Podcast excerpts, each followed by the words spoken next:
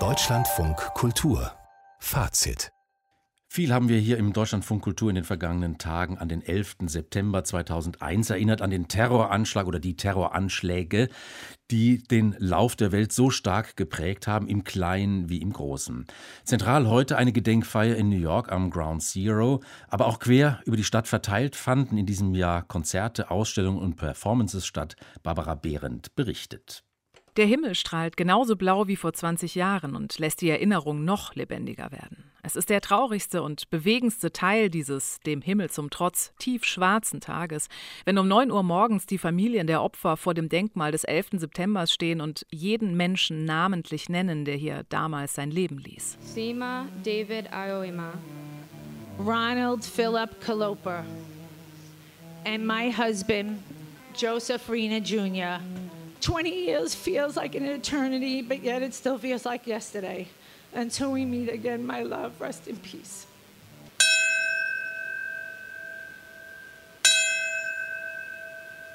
Ein Glockenschlag immer dann, wenn sich der Zeitpunkt eines zerschellenden Flugzeugs jährt.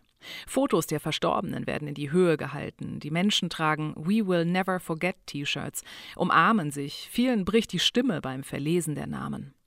Und als dann noch Bruce Springsteen mit Gitarre und Mundharmonika auf die kleine Bühne kommt, nur ein paar Meter vor den Familien und Gästen, ist das einfach sehr berührend. May God bless our fallen brothers and sisters, their families, their friends and their loved ones. The road is long and seeming without end. Es seien weit mehr Menschen gekommen als in den vergangenen Jahren, sagen die lokalen Reporter. Auch Präsident Joe Biden ist hier und seine Vorgänger Barack Obama und Bill Clinton. Aber das Wort gehört, wie immer beim 9-11-Gedenken, allein den Angehörigen. Es ist nicht die Zeit für politische Reden.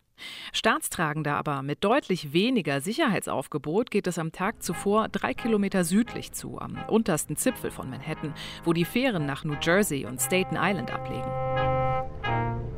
Hier marschieren die Marineoffiziere in dunkelblauen und weißen Uniformen auf, um die 800 Kollegen zu ehren, die vor 20 Jahren Unglaubliches geleistet haben. Mit über 100 Booten, sagt Captain John Bowie, Schlepper, Fähren, Privatbooten, haben sie innerhalb eines Tages mehr als eine halbe Million Menschen von der Insel evakuiert. Das sind deutlich mehr als in der historischen Rettungsaktion im Zweiten Weltkrieg in Dunkirk. Ein sogar in New York noch kaum bekanntes 9-11-Kapitel. Eine dieser Inseln, auf die die Menschen gebracht wurden, Staten Island, hat im kleinen Seefahrtmuseum nun eine Ausstellung eröffnet, die mit Ölgemälden, Skulpturen, Zeichnungen und Fotografien von New Yorker Künstlerinnen auf die Stadt erst mit und dann ohne Türme blickt. 270 Einwohner von Staten Island sind bei den Anschlägen umgekommen. Sehr persönlich und emotional schauen die Künstler auf die Opfer und Trauernden, aber auch auf die veränderte Skyline, die sich nun von Staten Island auf Manhattan bietet.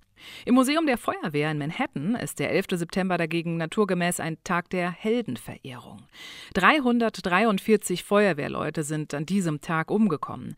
Doch neben der offiziellen Kranzniederlegung eröffnet zum 20. Jahrestag eine kleine, ungewöhnliche Ausstellung, die sich ganz mit den Ereignissen des Terrortags beschäftigt.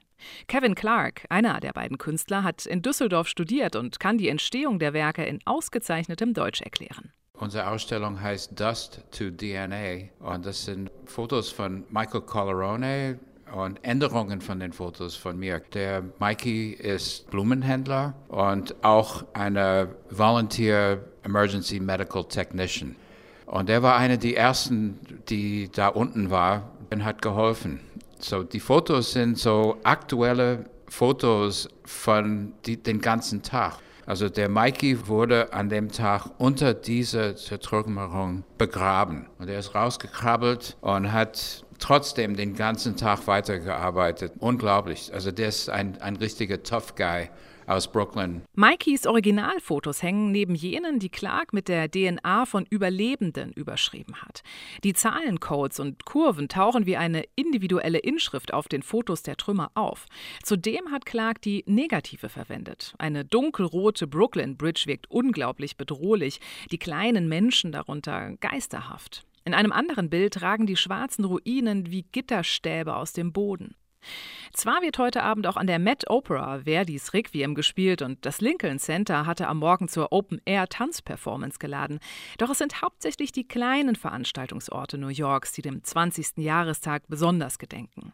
So auch die Franz von Assisi-Kirche in Midtown, die in einem musikalischen Passionsweg für Tenor, Klavier und Geige dem Leben von Father Michael gedenkt dem Franziskanermönch und Kaplan der New Yorker Feuerwehr, der als allererstes Opfer von 9-11 verzeichnet ist.